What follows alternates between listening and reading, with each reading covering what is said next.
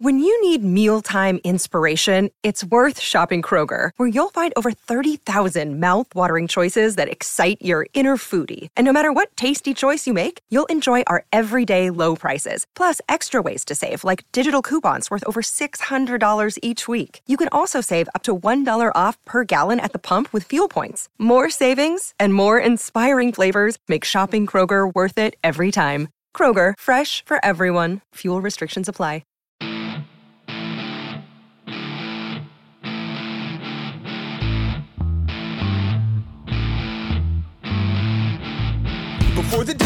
And in YouTube, we was after Bruin, Bobby Heenan and Rick Rude, and Jake would be the break the way he's playing with snakes. Enthusiast of highest taste was always trading some tapes. Dusty said it cold to let me know about hard times. And Randy be the cream and he was reaching for new heights. Flair was always going and Andre was so imposing. Doesn't matter if nobody can seem to beat Hulk Hogan. Turnbuckles and territories, we beast at the screens in 1980s, and we caved them and made them believe. I need turnbuckles and territories. Turnbuckles and. Welcome back to Turnbuckles and Territories, the Gen X grown up podcast that's all about professional wrestling from the 70s and 80s. With me, as always, today is Barry, I'm taping the wrists up now, George. Getting ready to get in the ring, baby. and you know that Captain Kiwi is here. I've got the tables, ladders, and chairs. Managers are a key ingredient to a wrestler's success both in and out of the ring. Although there have been many, few can rival the sheer vocal force of Jim Cornette. Today, we look back on a career that rivals any Hall of Famer. Yeah, I would definitely say he's one of the most polarizing people in professional wrestling. That's for certain. both in and out of the ring. I think I would say is a accurate statement. Jim Cornette, he has been around forever. We're going to go through every factoid that I could find. My largest experience with Jim Cornette is obviously his time with the Midnight Express. We talked about them a couple of podcasts ago and Jim Cornette, no matter what he did, even the times when he was being bullied and abused as a character and you would feel sympathy for him, you still pretty much hated him. Yeah, but did you really feel sympathy for him? I mean, That's what I'm saying. You kind of didn't. I mean, he definitely personified the man that you love to hate. Yeah, And absolutely. you know, you can talk about Bobby Heenan, you can talk about MJF, you can talk about any number of great heels that have been in the wrestling world for so many years or the newer ones. Honestly, I don't think anybody drew heat the way that Jim Cornette drew heat. no, even Ugh. other wrestlers oftentimes will say in documentaries these days about how he was the greatest heat magnet of his day. Like, Oh, no doubt. fans would literally try to beat his ass in the arena, not like wait Yeah. for him outside like they would some other wrestlers, or maybe try and catch him at the Denny's and key their car, slash their tires, or anything like. They would literally try to come over the whatever barrier might be between them and him, and sometimes there were very many barriers, and they would just try to beat the hell out of that guy. Oh yeah, yeah. I, mean, I don't have a mean, whole lot of experience with him other than his podcast, but in the few matches that I have seen him at ringside, yeah, definitely heat magnet. Oh, the matches are great, but if you really want to see Cornette in his element, watch some of the promos that man used to cut. Oh, Oh, dear Yeah. lord, did he know how to draw heat? Absolutely. He just had he had face and a voice and a body style that just made you hate him. Every Yeah. part about him. He had a just hated. you wanted to punch. huh? Yeah, absolutely. I mean, and it was interesting because not only could he elevate himself and his own tag team or person that he was managing, Mm-hmm. he could also elevate the other person by talking shit about him. Oh yeah, yeah. He was I mean, he- brilliant at that. He, he may have been one of the best over. at doing that. He knew how to put people over by making them seem like they are the most demeaning, horrible human beings on the planet, and he would rip them to pieces, Mhm. and that just made the crowd love him that much more. Yeah. Yeah. Well, I think it's enough time wasting talking about all the fun stuff that we're going to get into. So let's jump into the early history and early life of Jim Cornette right after the break. on Saturdays from 6 to 7, I want you people to be sure and tune in to WWF Wrestling and watch it right here on Channel 10. And you'll see some great athletes and some great competitors. You also might have a chance to look at Terry Funk, once in a while at least. Championship Wrestling, Saturday night at 6 on KFDA, Channel 10. Now, like I said before, I don't have a whole lot of experience with uh, with Jim Cornette, other than the uh, the podcast, some of the later matches. Now, I do know he's from was it Tennessee? No, Kentucky. No, Kentucky. he's okay. born in Louisville, Kentucky. Oh, okay. Not okay. too far from where I was born in Frankfurt. Actually, he was born there in 1961. Yeah, You don't get an accent like that coming from Tennessee. I'm sorry. no, there's definitely a difference between Tennessee and Kentucky accents. Although anybody outside of those two territories probably wouldn't know the difference between the two. yeah. he had a little bit of a rough childhood, as you might wonder about. His father died when he was seven years old. Wow. And Whoa. you're talking about 68 at that point. Now, this is a time when there's a lot of weird stuff going on in the world, the late 60s, the flower, power, love everybody kind of movement. I'm going to tell you, talking with my mother, who grew up during that same time in Kentucky and was, she was a little bit older, obviously, than Jim Cornette at that point. None of that part of the American culture touched Kentucky. So Yeah. oh wow. he just grew up dirt fucking poor and hungry the whole time. That sounds Crazy. about right. That era and that part of the country, and I say that because it's just north of me, didn't really see a lot of pop culture influencing that. There was a lot of country, a lot of country Mhm. music, a lot of that kind of aw shucks, good old boy feel to it. And it's kind of funny to hear Cornette talk now. It does cast back to that type of era. You can still hear it in who he is and how he speaks. Definitely in how he speaks and who he is, it's interesting that his persona didn't really lend anything No. to that. Like he didn't hint at that early on in his career. Now, he started off in the wrestling business at the age of 14, so very super young. Wow. And that's not unusual from Kentucky.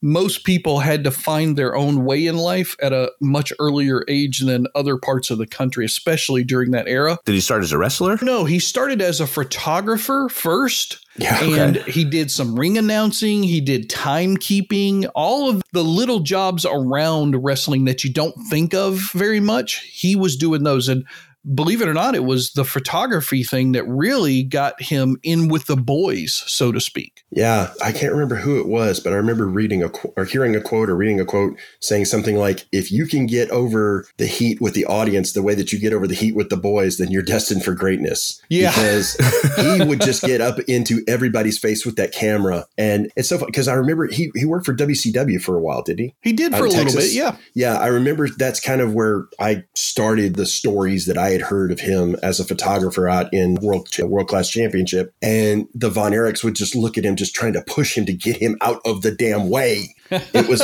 he was just trying to get all up in everything. But all of the wrestlers really super appreciated his work because what they would do is they would get the photographs from him and they And would 'em. use those as things that they could sign and sell to their fans. So he helped the other wrestlers generate an extra source of revenue and income because this is back during the time when guys traveled up and down the road for $100 or $25 or $50, whatever it was for a match and they needed extra ways to earn money. So some of these guys would carry boxes of photographs with them, and after the match, or maybe at a local IHOP or something like that, they would literally, hey, yeah, if you want to, if you want to autograph picture, I'll give you one five bucks or two bucks or whatever. And that was because of people like him. It's important to note that during this time period, you didn't have T-shirts made of wrestlers. You didn't have banners. You didn't see Right. a lot of that. You that know, doesn't so come any- in until the 80s. Yeah. So a lot of the promotional stuff that you see people having from around that era, either the wrestlers themselves generated and were responsible for selling themselves, or it just didn't exist. Yep. So anytime that you see pictures of early Dusty Rhodes, Magnum TA, those kinds of things, the odds are that's something that Cornette took a picture of, sold the picture to Dusty. He had it printed up, and whenever he would travel, he would sign them and give them Mhm. out from there. So Yeah. Now, Okay. also pretty early on, he ended up becoming friends with Christine Jarrett. Now, that's the mother of Jerry Jarrett, who she's also the grandmother of Jeff Jarrett. Now, yes, a lot of people from our era, Barry, probably don't recognize her contributions to wrestling, but one of her largest contributions was helping a young Jim Cornette in the wrestling business because of their friendship. Huh. I didn't realize that. I knew she kind of had the foothold for for CWA. Which mm-hmm. Memphis Wrestling. That's how everyone knows it. No one remembers Continental Wrestling. They remember Memphis Wrestling. But that was kind of where the Jarrett family got their foothold. So that makes sense. That's where Cornette really got his foothold into the actual in ring work, too. Yeah. Yeah. So he starts in the wrestling business in 1973, roughly.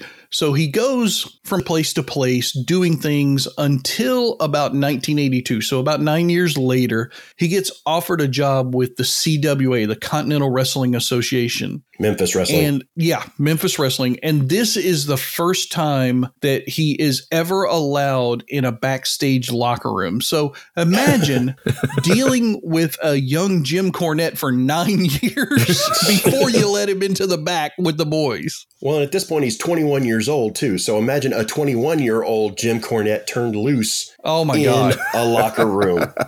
the fact that that man made it out of there alive is a small miracle. yeah, and he, he, was hired by Jerry Jarrett, as you might expect. He was running CWA at the time, and it really cemented his love for the Southern wrestling style. Growing up in these organizations, he didn't start off with AWA and Verne Gagne and those guys. He didn't start off with Vince McMahon Sr. and WWF back then. he started off in Southern wrestling. And because he was a good old Kentucky hillbilly, Barry, like we talked about, mm-hmm. and because he was a young, brash, hungry individual, I think it lent him to developing the characters and some of the clients that he worked with because he strictly worked as a manager from that point on. He's one of the few that wasn't a wrestler first. Most yeah. managers had been wrestlers in their past and were kind of past their prime, and then they would quote unquote manage or mentor the next generation. That's usually how a manager got their job in the business. Not Jim yeah. Cornette. He kind of went from photographer, ring guy to manager right away. Yeah, there's only a handful that I can think of that even did that. The first one that comes to mind was Diamond Dallas Page. He was no, known as a Diamond Page started off as a wrestler. Yeah, but he sucked. He was horrible. yeah, but he started off as a wrestler. He was terrible. Yeah. I get you that, but he started but, off as a wrestler in AWA. Yeah, but I mean, when he's better known for being a manager for so long, and then got back into the ring and started his yeah his famous like work, the work he's most known for, started off as a manager. Yes, yeah. and then he became the wrestler after that. But you're right. Yeah, I mean, Cornette, he carved a different path, and we're going to get into that different path when we come back. It's a rock'em sock'em weekend. Friday, Macho Man Randy Savage and the lovely Elizabeth bring the pile driver of Friday night videos, along with the latest from U2. And on Saturday, the battles rage. Honky Tonk Man defends against the Macho Man, and Sika, the Wild Samoan, challenges champion Hulk Hogan on Saturday night's main event. Get a ringside seat this weekend. Now, George, you mentioned that Jim Cornette had been the manager of the Midnight Express. Is that his first client? No, absolutely not. Believe it or not, the first person that he managed in the CWA was Sherri Martel. Sensational Sherri? Really? Yes. Sensational Sherri. Queen Sherri. Yeah. Queen Sherri. but he had this weird gimmick. So, you guys know a wrestling manager generally, the performers seek the manager out because the manager can help them get to wherever they want to be, like the next champion of a thing or earn some kind of money or get revenge on some person. Right. Generally, it's the wrestler seeking the manager out. Jim Cornette started off with a different gimmick where he was seeking out clients. And his gimmick was that he was a rich kid, but a terrible manager. And his clients would fire him after just one match. That was his whole okay. gimmick when he started. You talk about burying a new up and coming guy. I mean, no good kidding. lord. that does explain what he was known for carrying to the ring, though, because this is something I didn't know where the tennis racket came into play. Oh yeah. yeah. So the tennis racket is really interesting. He ended up, and I, maybe I know I looked up this fact. I don't remember where I was going to talk about it, but he ended up watching a movie mm-hmm. from that era. And so he didn't have the tennis racket at the beginning of his career. Oh, okay. As far as I remember was, him, he always had it. So he did, right. Hmm. But it was later on in his career that he picked that up. But he had a tennis racket. He watched a movie and there was this douchebag character in the movie that was a badminton player. Okay. And he said, Well, if I'm going to be the rich douchebag kid, I need to be like that. So instead of a badminton racket, he carried a tennis racket. Jeez. It worked. I, It I did, do remember right? the, the tennis racket. I do remember him carrying that to the Well, ring. and he used that as an object of interference all the time. He used it to injure wrestlers. He used it to swipe at legs from the outside of the ring. It was really fun. But during that initial run that I talked about, he managed some other key people. He managed Dutch Mantell. okay. Okay. He managed a guy named Crusher Broomfield. That was his character at the time. But later on, he became the one man gang. And then after that, Akeem the African Dream in WWE. the most racist character on the planet. Oh I'm my sorry. God. That just. I love the one man gang. I thought the one man gang was a great idea for a character, Mm-hmm. but when the whole thing of partnering him with Slick and Akeem the African Dream, Yeah. come on, Yeah. It was terrible. He did have a stable early on, okay, but it was awful. the first stable that he had, and a stable is where a manager has a group of wrestlers, maybe a tag team and a couple individual people, stuff like that. three or Um, more has to yeah, be three, or more to be a stable. Fair enough, I'll give you that. But his first stable was called the Cornette Dynasty. Oh God, that's horrible. It's horrible.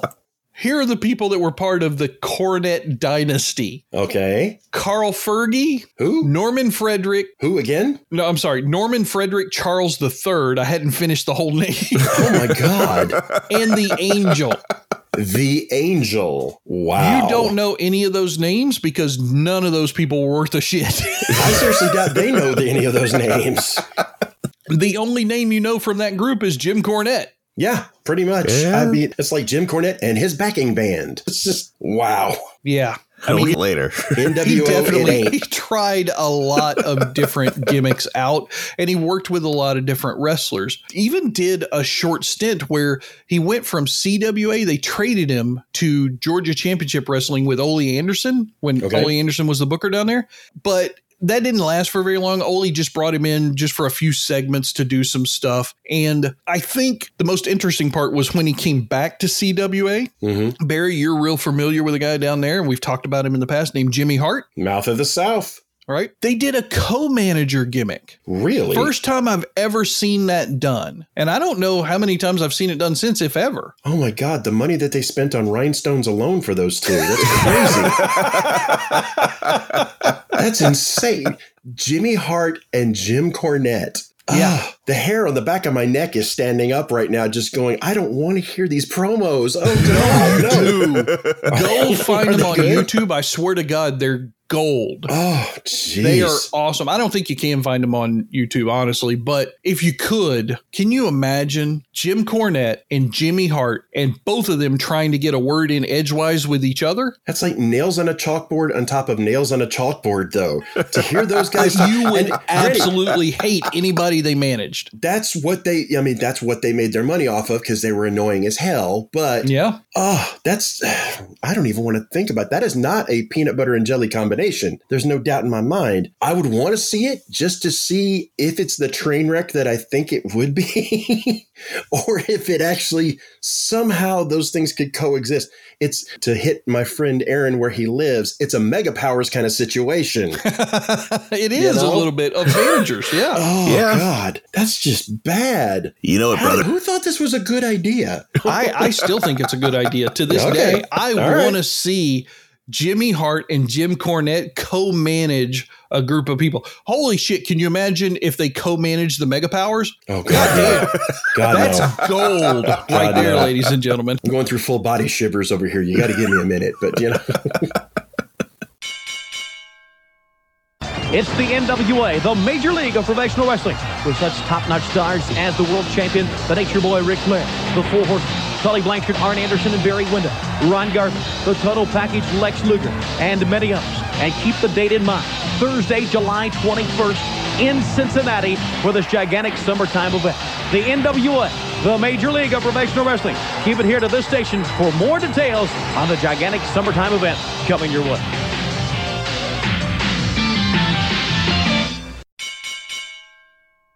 Outside of his early gimmicks and Sherri Martels and Dutch Mantells and all the, The Mantels or whatever you might want to say to Jim Cornette. Angel.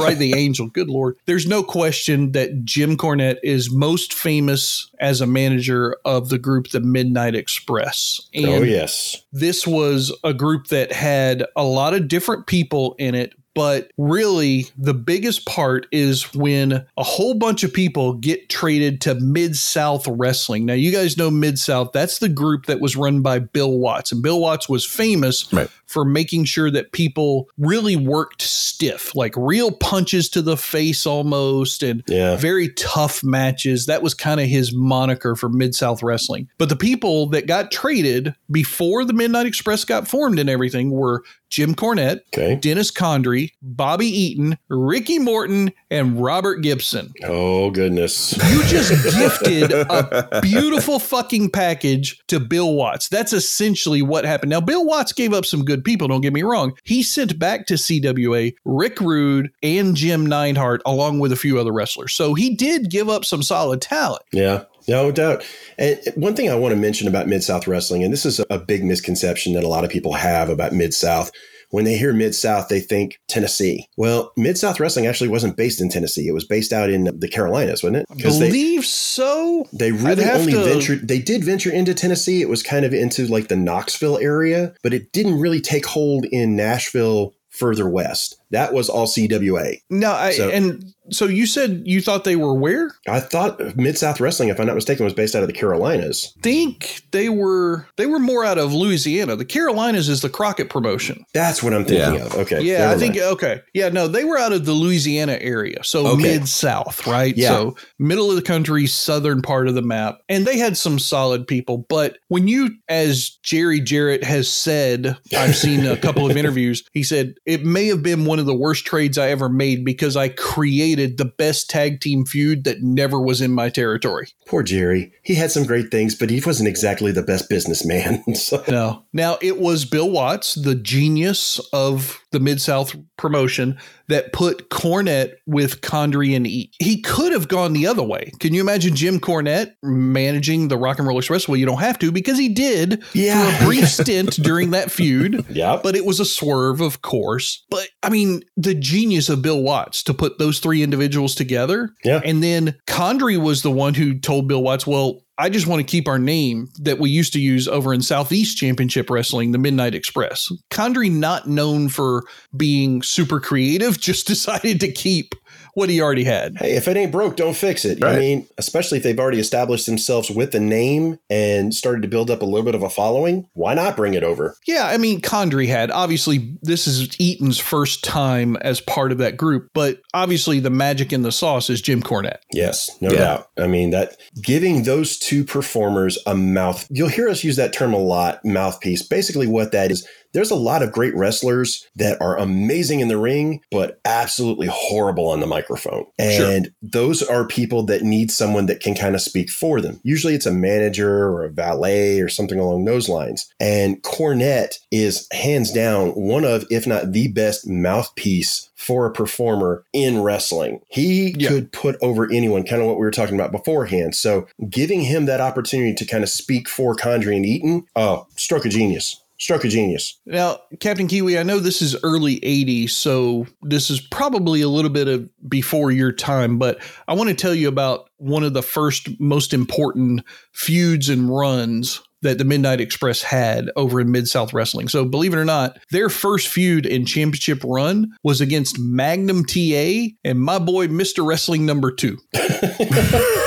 Not Mr. Wrestling, Mr. Wrestling number. Mr. Wrestling number two. Mr. Wrestling was the guy that is maybe most famous for being the only face in the heel airplane crash with Ric Flair and that group that broke Ric Flair's back. Oh, that's the one. Mr. Wrestling number two Yeah. is the guy who came in and changed the mask slightly. It went from an all white mask to a white mask with a black face kind of Yeah. area. But he and Magnum TA, and this is early Magnum TA, like super early Magnum TA, before he gets into NWA, Georgia Championship, and WCW. They had a feud with those guys that ended up with this famous incident I'm going to say, mm-hmm. where Eaton and Condrey tarred and feathered Magnum TA in the ring. Wow. Oh, Yeah, we were talking about hillbilly redneck. Yeah, that tar and feathering, that kind of fits.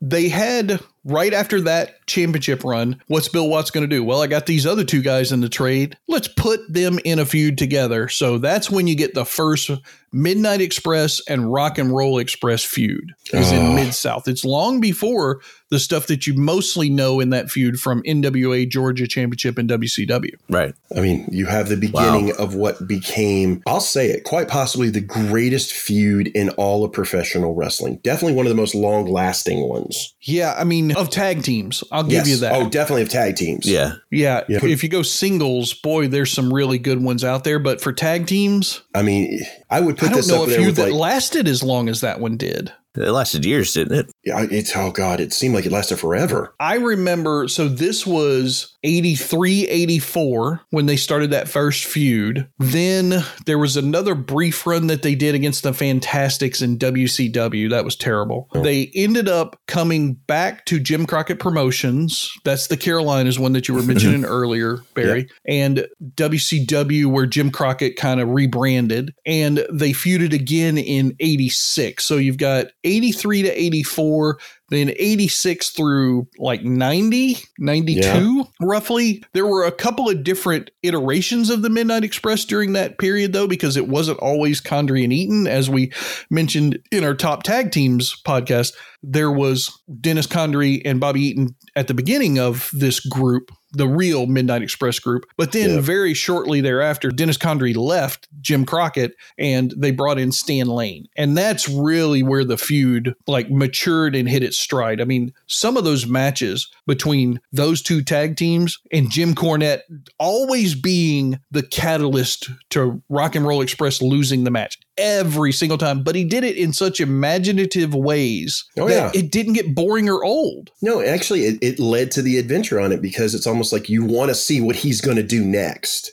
Yeah It's never just reaching over, grabbing a foot, and tripping somebody. It's interfering with the ref. It's distraction. It's throwing in foreign objects. It's, I mean, any number of different things. to answer your question a little bit more directly, Aaron, I would say that feud probably lasted 10 plus years. It's definitely something you don't see anymore. No. Yeah, you and not just that it lasted 10 plus years, but also that it spanned organizations, Yeah. Right? Mid South to Jim Crockett Promotions, WCW, they did some work all over the place, really. I mean, they had the best feud in tag team history, in my opinion. I don't, I agree with you, Barry. I don't think there's any better. Yeah.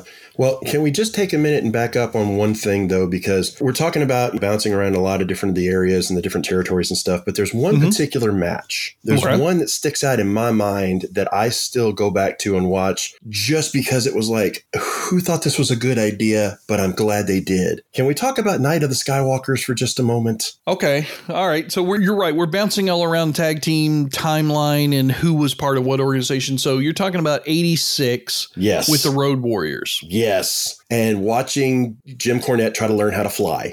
for those of you that have never seen this match, I can't. It was it was at a Starcade, wasn't it? I think it was a Starcade. Believe I think it was so. Starcade- yeah, I think it was Starcade three. But the they called it Night of the Skywalkers, and it was a scaffold match, and it was between the Road Warriors and the Midnight Express. And there was a spot in this where some Paul Ellering was supposed to basically chase Cornette up to the scaffold and he was going to drop off of it and someone was going to catch him. Well, now keep in mind, this scaffold is probably about what, 16, 18 feet off the ground, something like that. Yeah, I think they said from the underside of the scaffold to the ring mat was 20 feet. 20 and then if you went straight down to the concrete but below the ring mat, it was another five. So 25 Yeah. feet was what they build it as. So during the spot, Cornette gets this brilliant idea of saying, okay, there he's got this valet that's coming with him, a guy named Big Bubba, who's supposed to catch him. Or when he looked at the spot, he's like, there's no way he's going to catch me. So just get underneath me and give me something soft to land on, kind of thing. Well,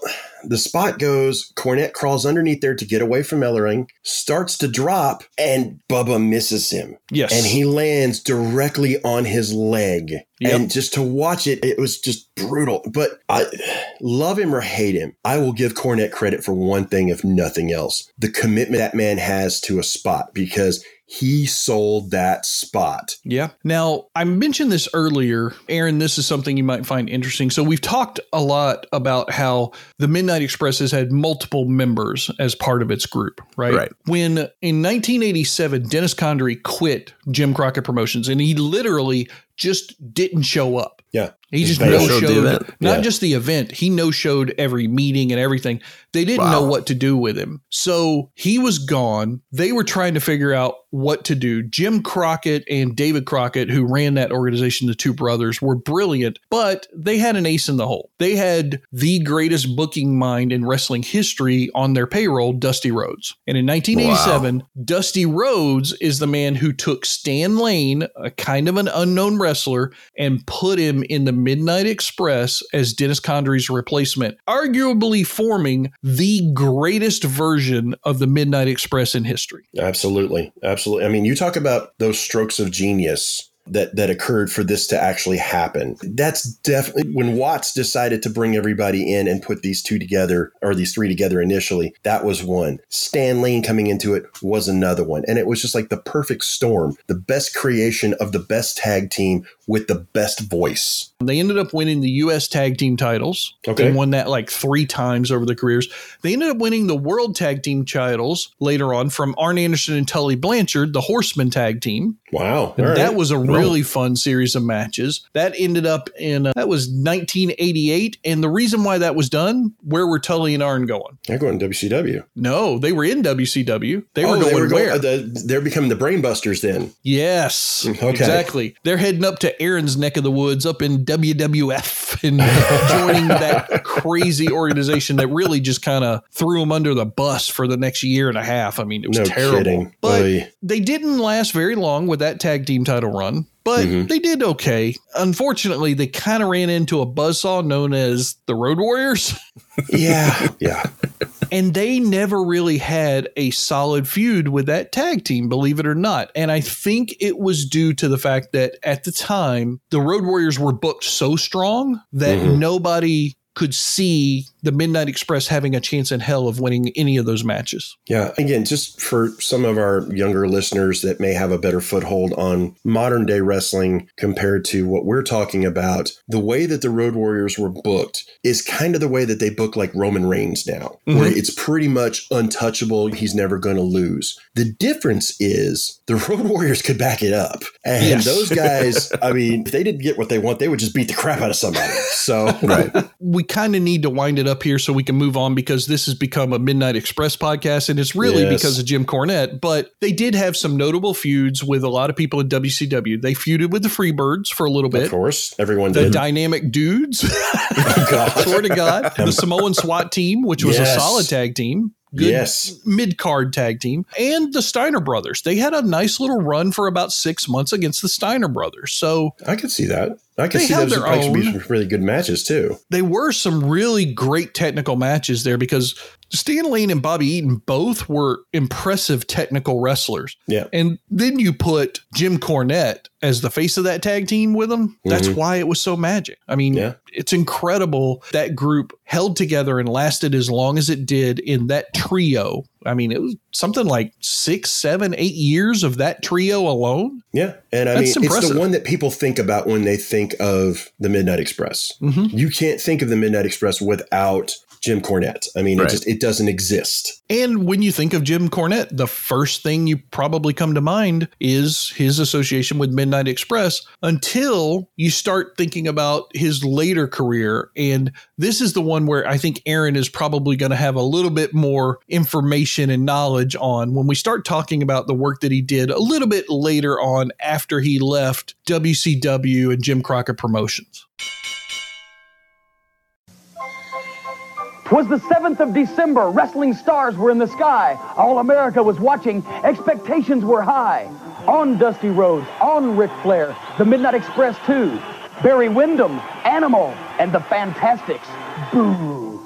Clash of the Champions 4, Seasons Beatings, live at 8.05 p.m. Eastern on Superstation TBS Wednesday. No, no, no, Seasons beating to all and to all a good fight. Now, something I want to talk about is when Cornette started getting behind the microphone, because that's Ah. when you really got to see him just turn loose. Well, in behind the microphone, not as a manager, but now you're talking about as a color Commentary. commentator, right? Yes. Because that was, I want to say it wasn't around like 88, 89 is when he started with uh, yeah. Jim Ross. Just Jim watching Ross. those two play off one another was so much fun. I mean, those guys, again, you've already got Jim Ross, who arguably one of the better commentators in wrestling, and the ability to throw over to another heel commentator. Uh, That's they did such a good job with Jim Ross of putting him with a heel. Jerry the King was kind of a heel, sort of, Mhm. but whenever they had him with like Paul E or putting him Cornette, that was gold. That was absolute gold because you got to hear him channel his inner Jesse Ventura. I think he did a better job than Ventura even did in cases because, especially that combination with Jim Ross and Jim Cornette, Jim Ross always plays the Southern Oklahoma boy vibe, right? Yep. That's his thing. Jim Cornette plays the Southern drawl, but acts like he hates it. Yeah,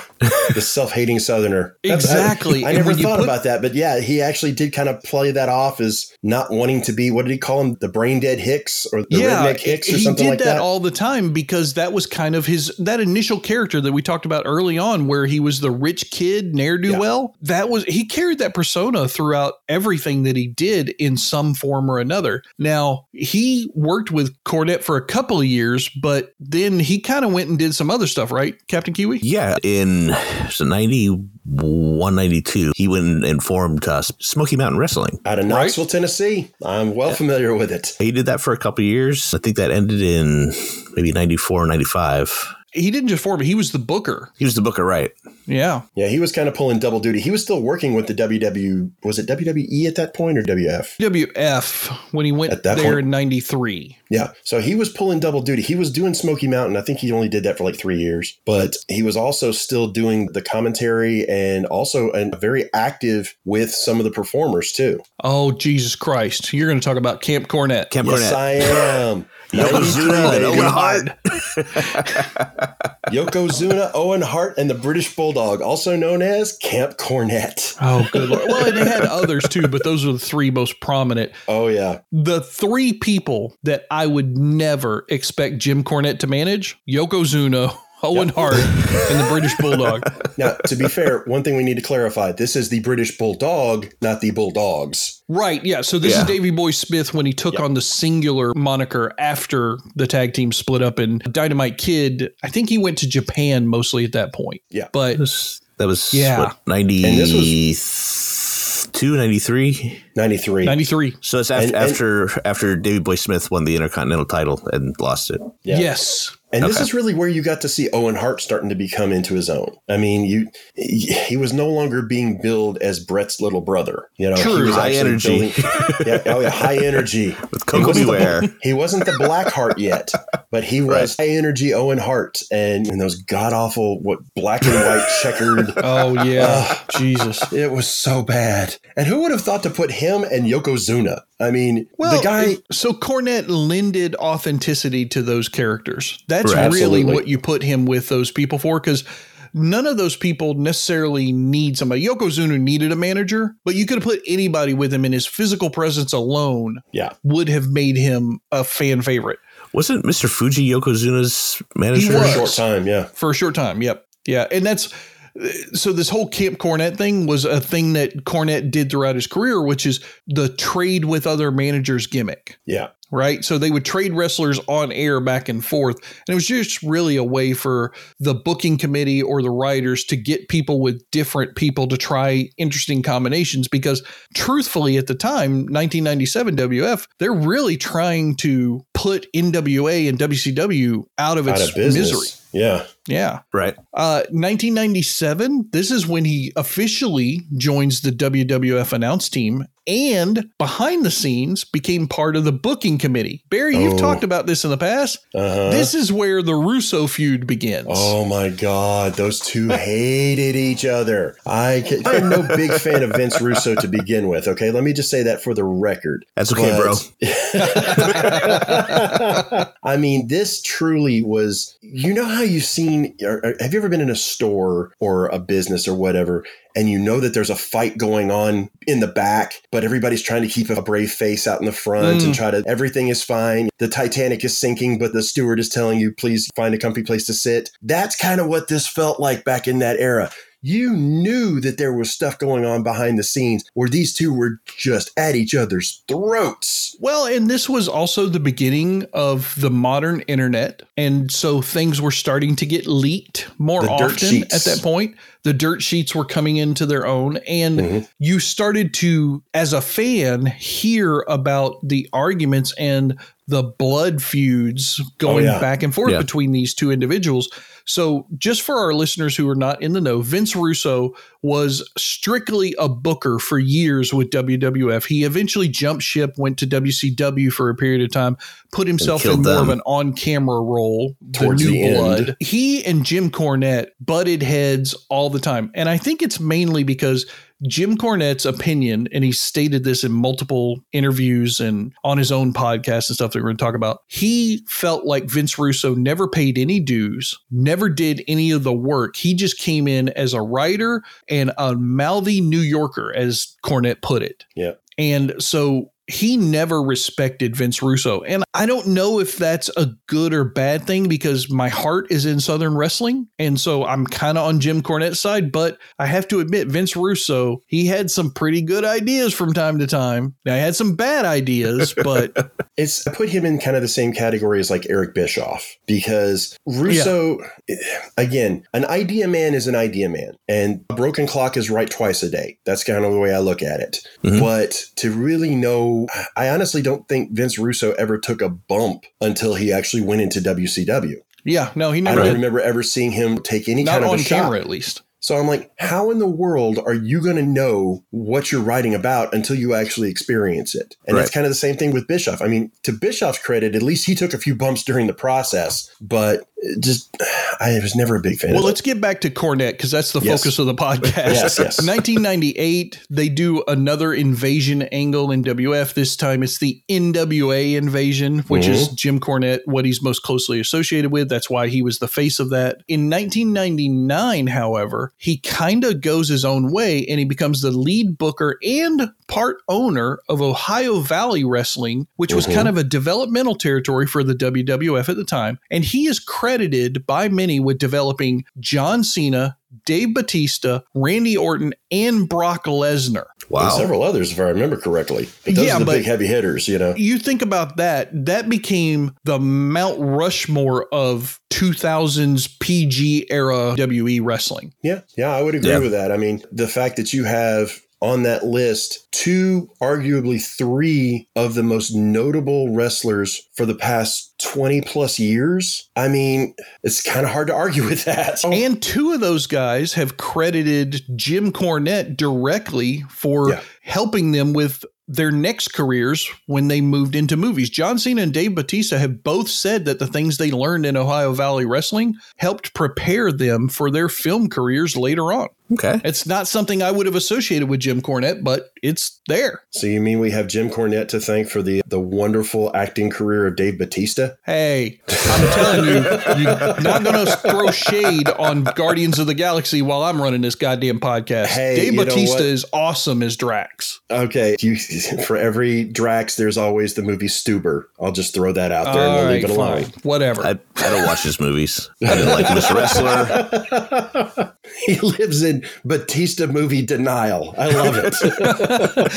so Cornette in the 2000s, he worked at a lot of different places because Cornette really longed for those territory days, and he really didn't like the homogenization of wrestling under WE. He worked at TNA, ROH, OVW, a group called What what culture the WWE went back to them for a little while impact wrestling back to that small single NWA organization and even major league wrestling so he Wow. really went everywhere and he was respected almost everywhere he went at least for a short period of time before they got tired of him yeah, he's I said at the beginning of the podcast, he's a very polarizing man. yeah He is. Captain Kiwi, this is the part where I think you get to reign supreme because Jim Cornette more from his podcasting work, right? Oh yeah, he has a podcast. I think it's released weekly or every two weeks or so. And I'll sit there and enjoy the uh, the stories. He shits on Vince Russo quite a bit, and rightfully so. I think he's under the the Bret screwed Bret camp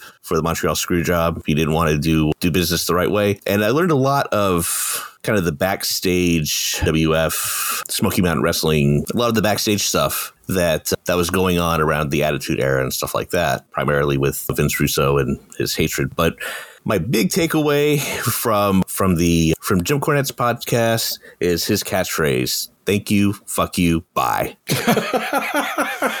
And there may be no better way to end a Jim Cornette podcast than with his own catchphrase of thank you, fuck you, bye.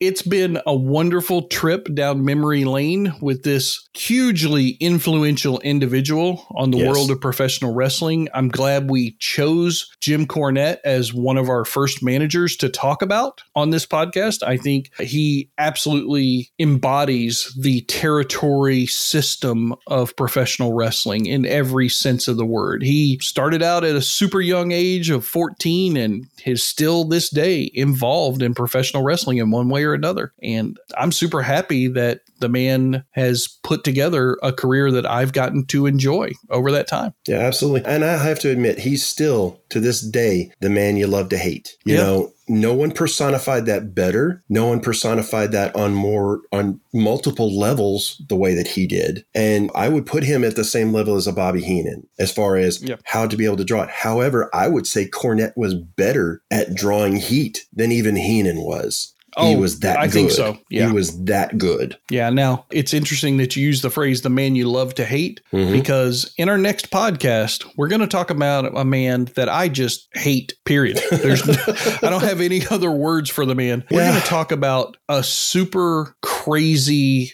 situation called the mass transit incident. Oh, gosh. Yeah. This is a dark stain on the wrestling industry, but we can't just talk about all the positives with this podcast. We've got to talk about every facet of the professional wrestling industry, especially from the territory days. And this is kind of a more modern territory day thing. It's not the 70s or 80s, but the mass transit incident holds a place in wrestling folklore. And we're going to discuss all of that next time. Until then, Captain Kiwi, thank you so much for being here. It's been educational. Barry, super happy as always to have you. I've got to go get my tennis racket restrung. and fourth listener, it is you we appreciate most of all, and we'll see you guys next time. Before the days of internet and in YouTube, we was after Booing Bobby Heenan and Rick Rude, and Jake would be the break. Our theme song is courtesy of nerdcore hip hop artist Beefy. Explore his work at beefyness.com. Turnbuckles and Territories is a production of Gen X Grown Up and a member of the Evergreen Podcast family. Learn more at evergreenpodcasts.com. territories